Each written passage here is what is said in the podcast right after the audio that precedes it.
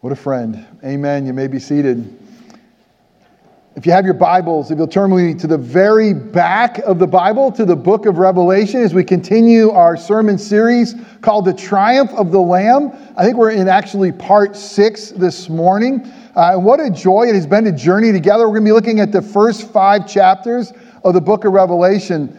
And as we started King's Chapel, started a church, really was convicted that what we need to have is a new, fresh church, is a clear understanding, a portrait of who Jesus is as this triumphant Lamb of God. And what Revelation 1 does, it shows us the resurrected Christ in such beautiful, vivid colors. It's a little bit different than the rest of the Bible, especially as you read through the gospel and you get a picture of who Jesus was as he walked the earth. And we need that picture, and we see him in Bethlehem, and we need that picture, and we see him on the cross, and we need that picture, and we see the empty tomb, and we need that picture.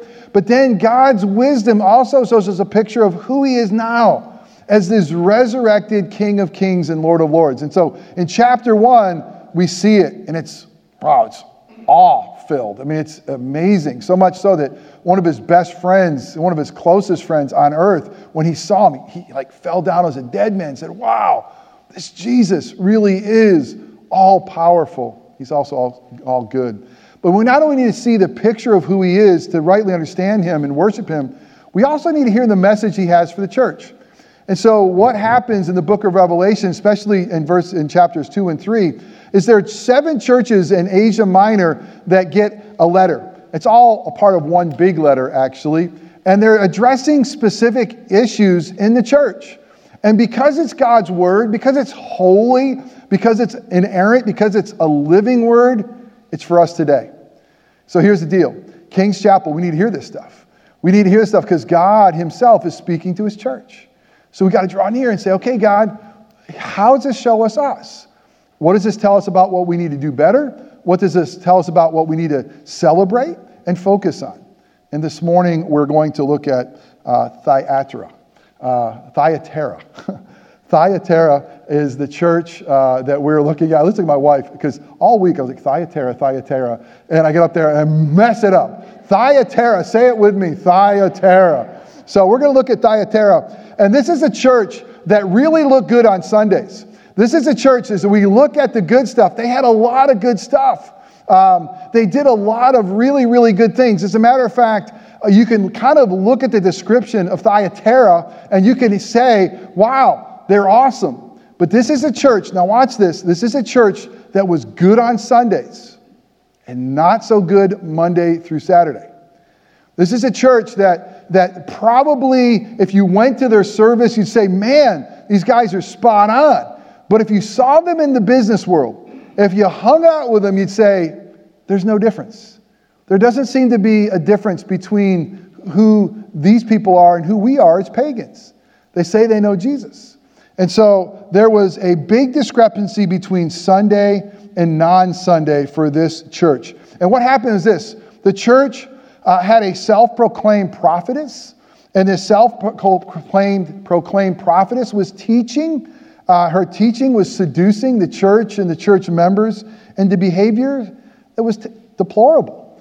She was basically saying this: all you got to do is believe in Jesus. If you confess that he's Lord, then just do what you want to do. If your pagan neighbors, if people are doing these things, do them too. So it doesn't really matter. What really matters is that you confess Jesus as Lord. Well, we all know that that's really important, but it's very important in what we do as well. The church at Thyatira was tolerating this false prophet, embracing her teaching. It's interesting. Let me tell you a little bit about the city. It was the smallest and least significant of all the churches, according to historians. Of all the churches we looked at, smallest population, right around 25,000 probably when it was written, least significant historically, and yet guess what? It gets the longest letter. Isn't that typical? It gets the most ink. God's going to tell them a lot of things. This city is not known for its politics. It's not even known for its religion. We've looked at some cities that were like Pergamum was known for a hotbed of a lot of different religions. Ephesus was probably an incredible industrial city known for many things. But Thyatira, it was basically a commerce city.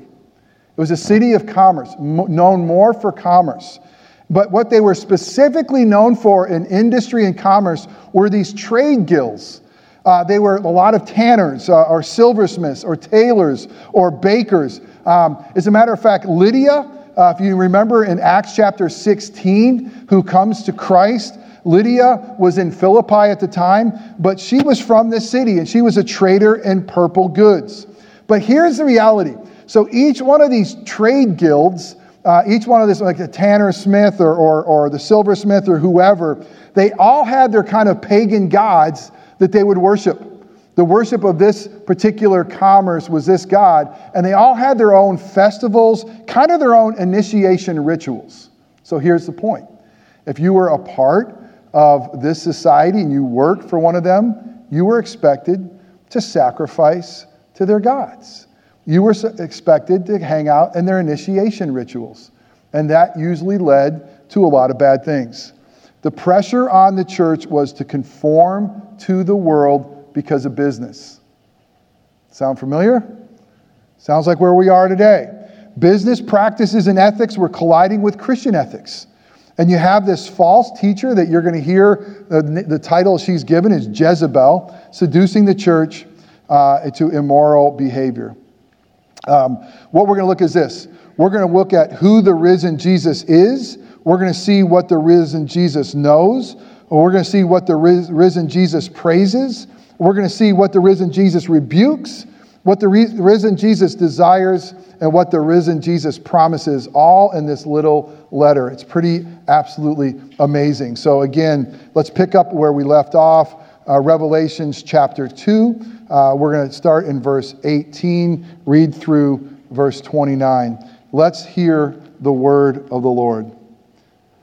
And the angel of the church in Thyatira write, the words of the Son of God, who has eyes like a flame of fire and whose feet are like burnished bronze. I know your works, your love and your faith and your service and patient endurance, and that your latter works exceed the first. But this I have against you, that you tolerate the woman Jezebel, who calls herself a prophetess and is teaching and seducing my servants to practice sexual immorality and to eat food sacrificed to idols.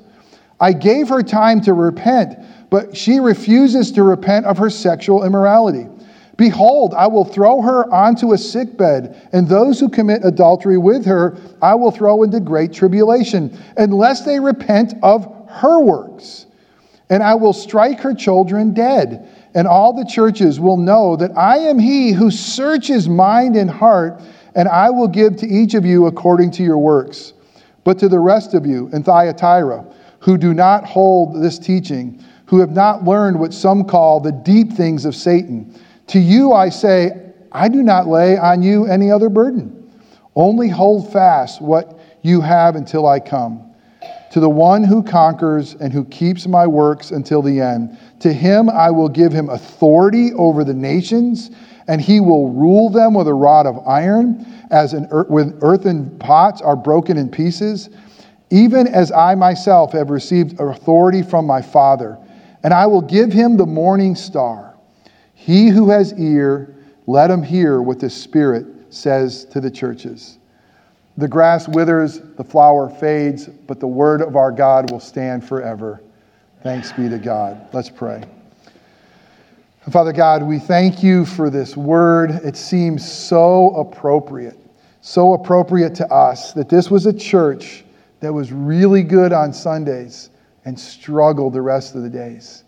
Struggled not to become just like their neighbors.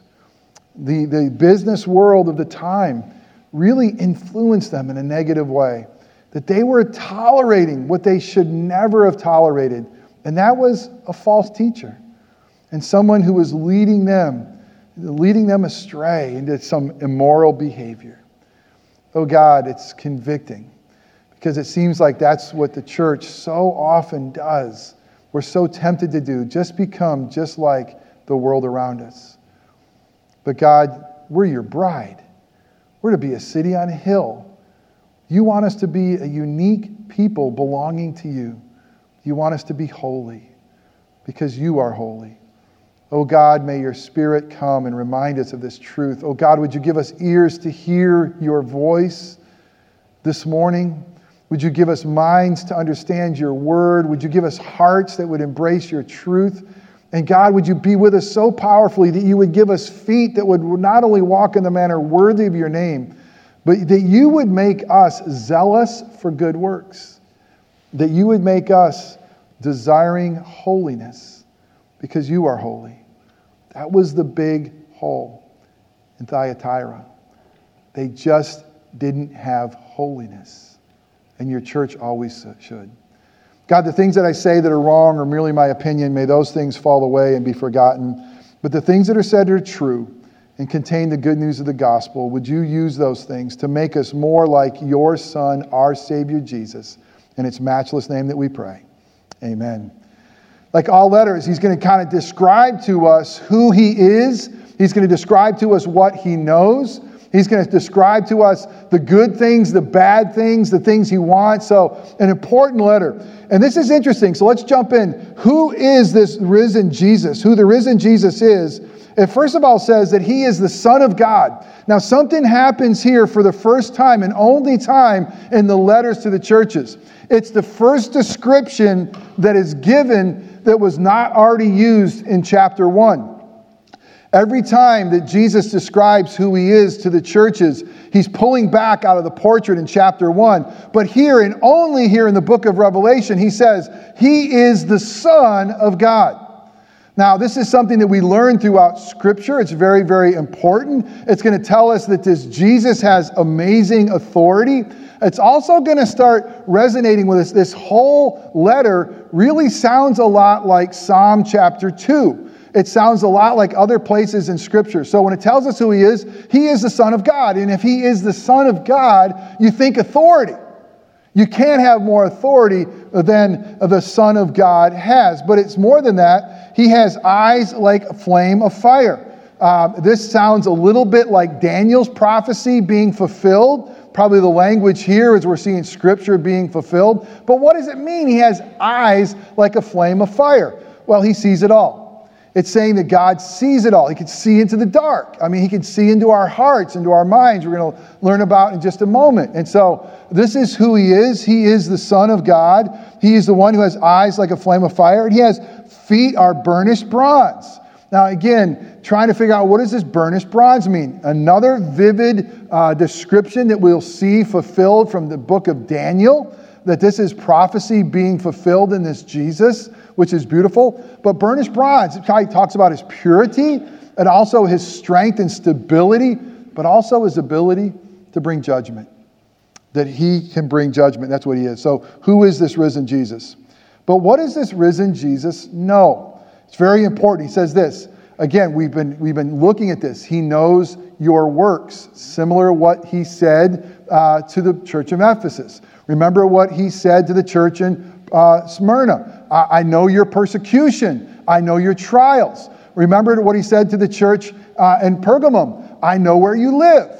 And now he's going to go back. He goes, hey, I know your works. I know what you're doing. I know what you're all about. Because he sees the reality of that. But he knows more than that. He also knows her works. This is the evil works of a woman named Jezebel. So he's aware of us. He's aware of an evil world, and he also obviously knows his works, the things that he's calling us to do. But I think what we got to look at this, what does God know, and ask the question, well, how does the risen Jesus know this? How does he know this? Well, he is the Son of God. And as the Son of God, he obviously knows all things. I love the fact that it says his eyes are like a flame of fire. He sees all things. Hit pause.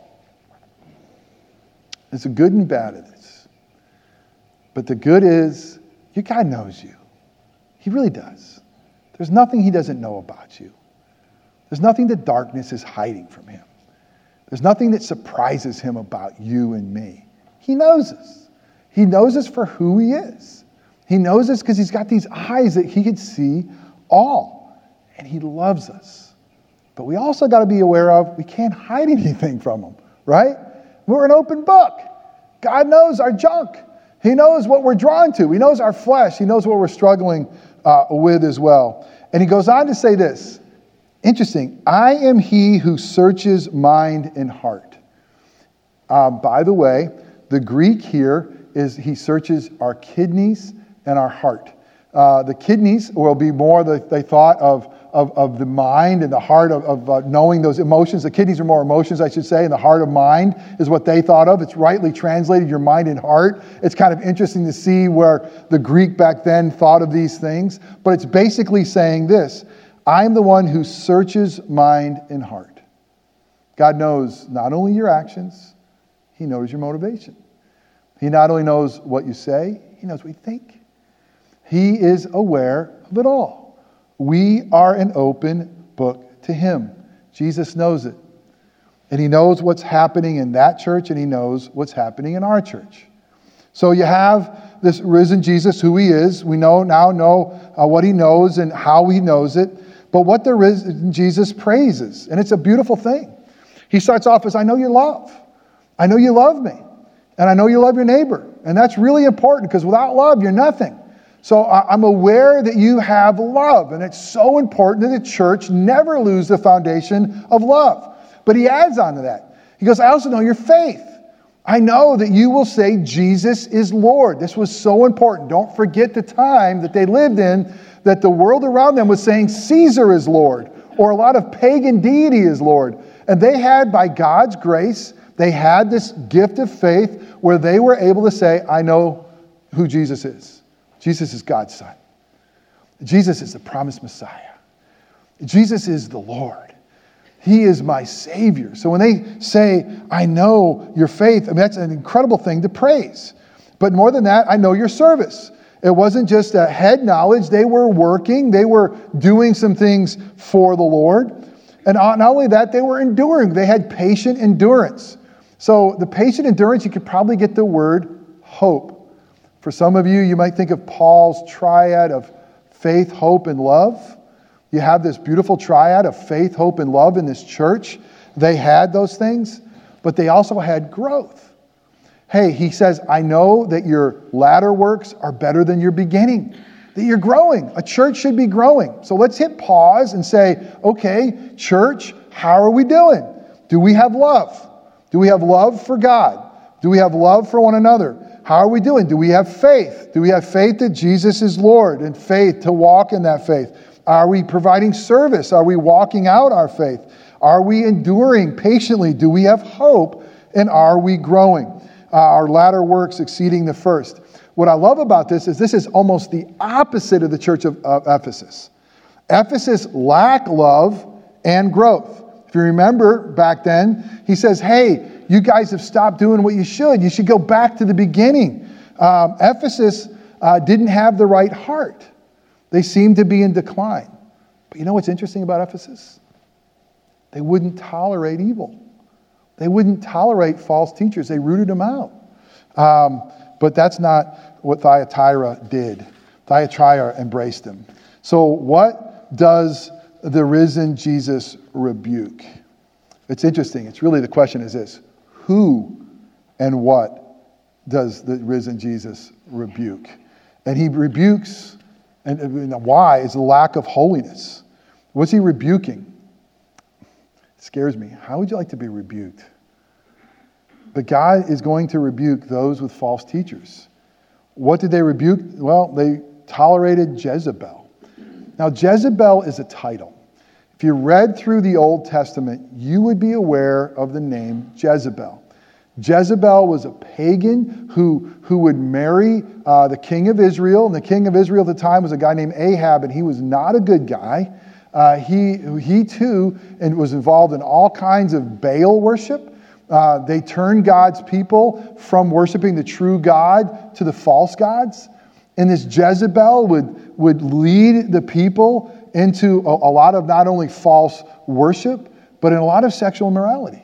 I mean, she was kind of became known as a Jezebel. I guarantee you, you know the word Jezebel. You don't name your daughter Jezebel. There's a reason why I don't say really too many Jezebels running around, because what dad wants their daughter to be Jezebel? And if you have a kid named Jezebel, I'm so sorry, but you should know better. You don't want your kids, your grandkids, Jezebel. Oh, what's your child's name? Oh, it's Jezebel. Oh, good for her. Keep my boys away from that one. Jezebel had this just basic moniker that she was bad news. She was bad news because she worshiped a false god, but she did more than that. She led other people into really sinful, immoral behavior. She led God's people astray. So here's this false prophetess that is called Jezebel. It, really interesting as well. It could read in the Greek that this Jezebel was the wife of the pastor's wife. Most would say no, but the way it is there, is it a wife or who is she? She's a leader. She's a self-proclaimed prophetess. But they tolerated her. They tolerated her, and they tolerated her teaching. And again, they tolerated her, and I love what the Lord says, that she would seduce my servants. This is the church. This is someone who was in the church that was being tolerated, that led the church to practice sexual immorality and participate in pagan activities. She probably says, no big deal. There was a belief then that what matters is the soul. The Gnostics would probably believe this. Matter is bad. The whole thing is, as long as you're saved, do whatever you want. As long as Jesus is Lord, it doesn't matter. You can get involved in all kinds of immorality and, it's not going to hurt you as long as you have your soul that is clean. But the problem is this. It's not biblical. You see, God is holy. God is holy. He's without sin. Holy, holy, holy is the Lord God Almighty. And we have to know this about holy God. Scripture says that his anger burns against those who seduce his people into sin. God hates it. And he hates it in his church when there's people who will lead his people into the wrong thing. He gets really upset because God is holy. God desires to have his bride, his church, be holy. Throughout Scripture, he calls us his beloved. Throughout Scripture, he calls us his bride. And he wants to say, do not commit adultery against me. Because you're mine. What is committing adultery in God's mind to his bride? It's false teaching. It's running after false gods. It's putting yourself before God. And so he says, listen, that's all wrong. Because you're mine. And I love you. And he cleanses us and purifies us. But God's will for us is to be holy. That's what he desires for his bride. So here we are, church. We can say that we know for sure that God's desire for us at King's Chapel is to be holy. Why? Because he is holy. We're going to talk about that. Let's unpack that. So what the risen Jesus desires. God's will is for our holiness. Don't ever miss it. When God's word speaks and he said, this is God's will, you really want to lean in, because sometimes we're trying to figure out God's will. But listen to what 1 Thessalonians 4:3-8 says. It's really powerful. For it says this, for this is the will of God. Okay. For those of us who have a hard time sometimes not seeing things directly, this one says, for this is the will of God, your holiness or your sanctification, that you abstain from sexual immorality. That each of you know how to control his own body in holiness and honor, not in the passion of lust like the Gentiles or the heathens who do not know God. That no one transgress and wrong his brother in this manner, because the Lord is an avenger in all these things, as we told you beforehand and solemnly warned you, for God has not called us for impurity, but in holiness. Therefore, whoever disregards this, disregards not man, but God, who gives his Holy Spirit to you. It's very clearly saying it's God's will for us to be holy. It's God's will for us to avoid sexual immorality. It's God's will for us to learn to control our bodies in a holy and honorable way. And if we don't listen to this, it's not just disrespecting man, it's disrespecting God and his Holy Spirit. It's not only God's will for us to be holy, it's God's purpose for us to be holy. So I want to read you Ephesians 1:4. It's a great passage that reminds us of God's sovereignty over our redemption and election, but it tells us more. It says this, Ephesians 1:4, even as he, God the Father, chose us in him, God the Son, even as he, the Father, chose us in Christ before the foundation of the world. This is amazing that God's saying, before I created anything, I loved you. And before I created anything, I wanted you and I rescued you. So he chose us in him before the foundation of the world. Now here's how he chose us. Here's the purpose. That we should be holy and blameless before him in his sight. He wants us to be like him. He says, my whole deal is I'm going to rescue you. I'm going to love you. I'm going to place a love on you. But the purpose for this is to make you something. It's to make you not only mine, but make you beautiful in Christ Jesus. That our purpose is holiness. And God's redemption is for our holiness. The reason that Jesus has appeared and brought us salvation is so that we can be more like him. So that we can be holy. Listen to Titus 2:11 through 14.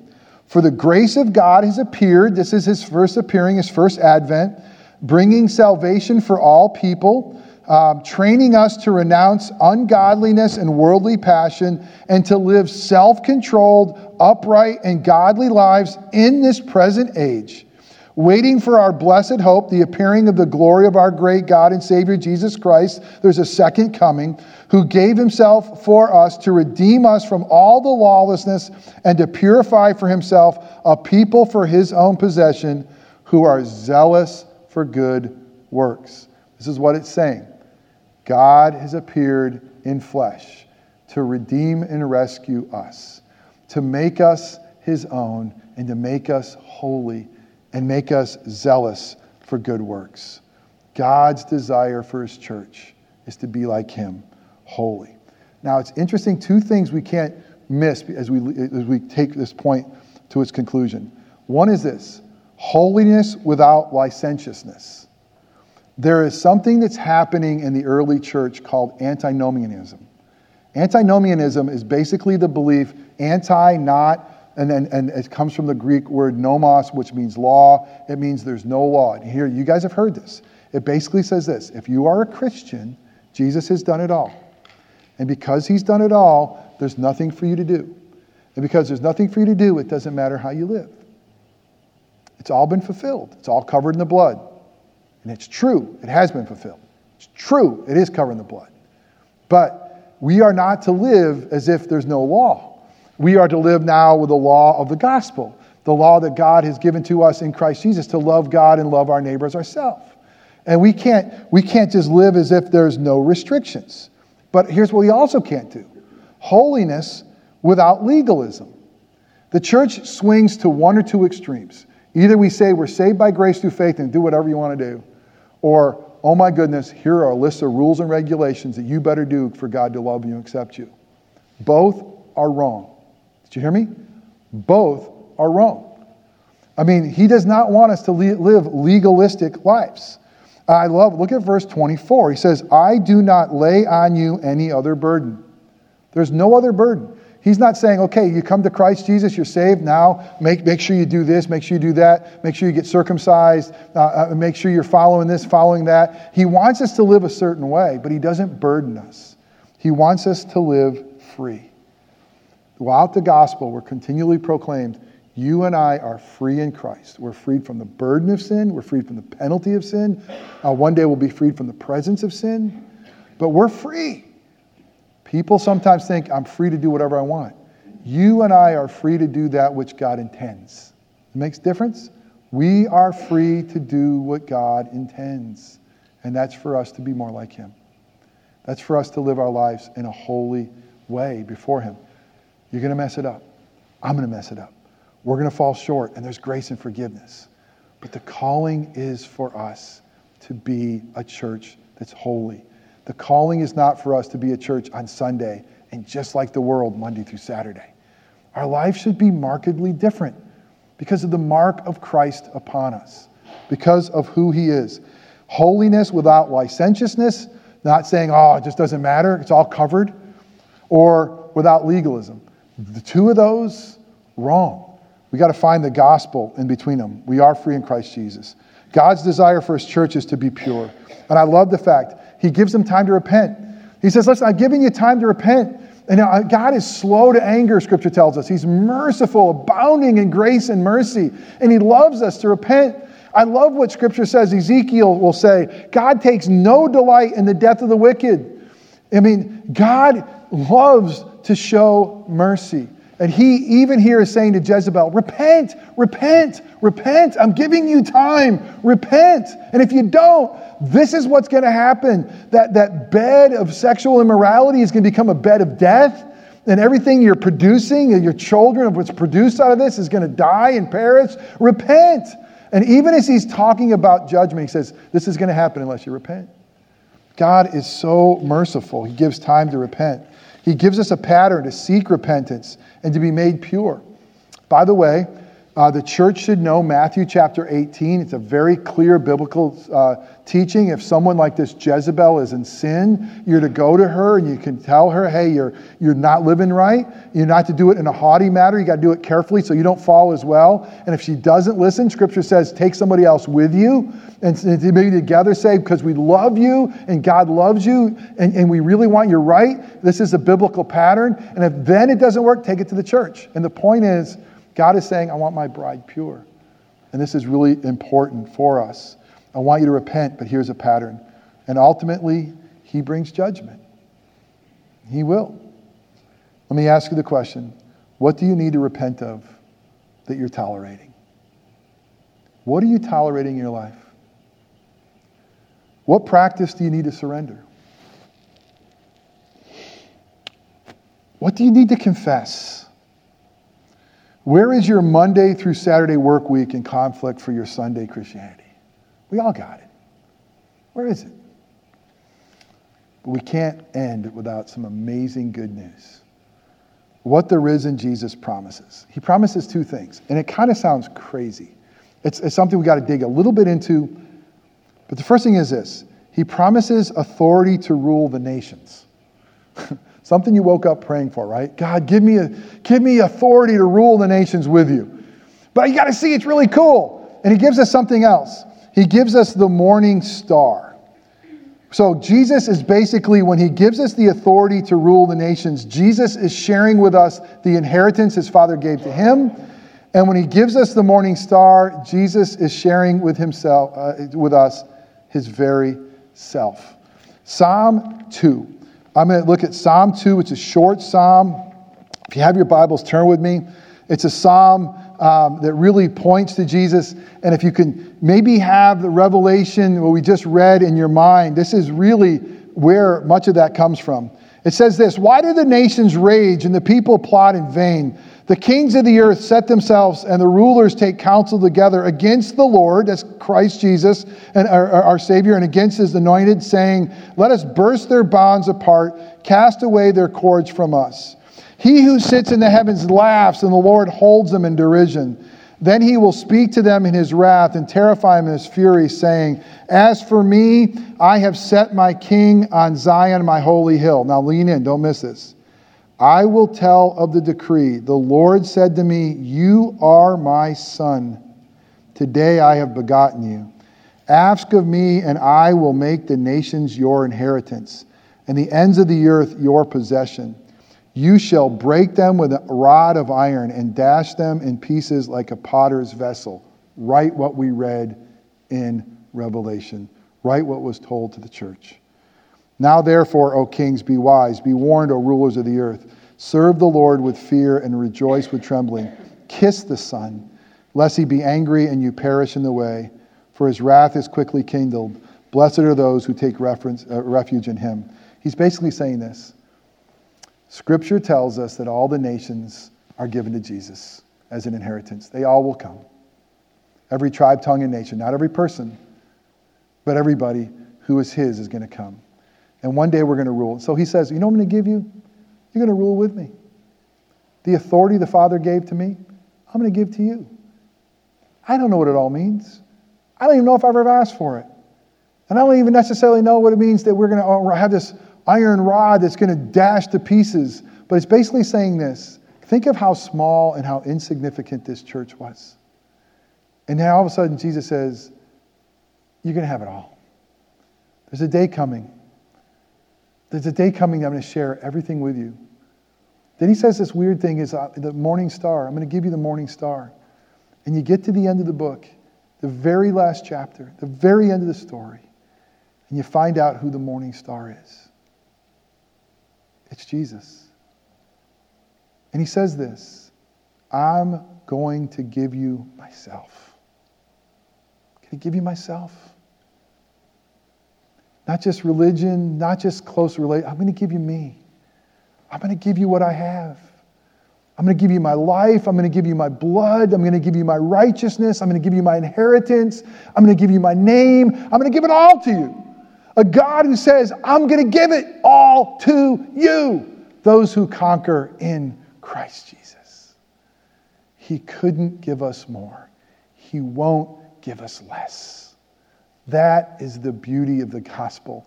For a church that was flirting with the world, wondering if the world had something that they needed or could offer, he's like, forget that. It leads to death. Come to me, and you will receive everything.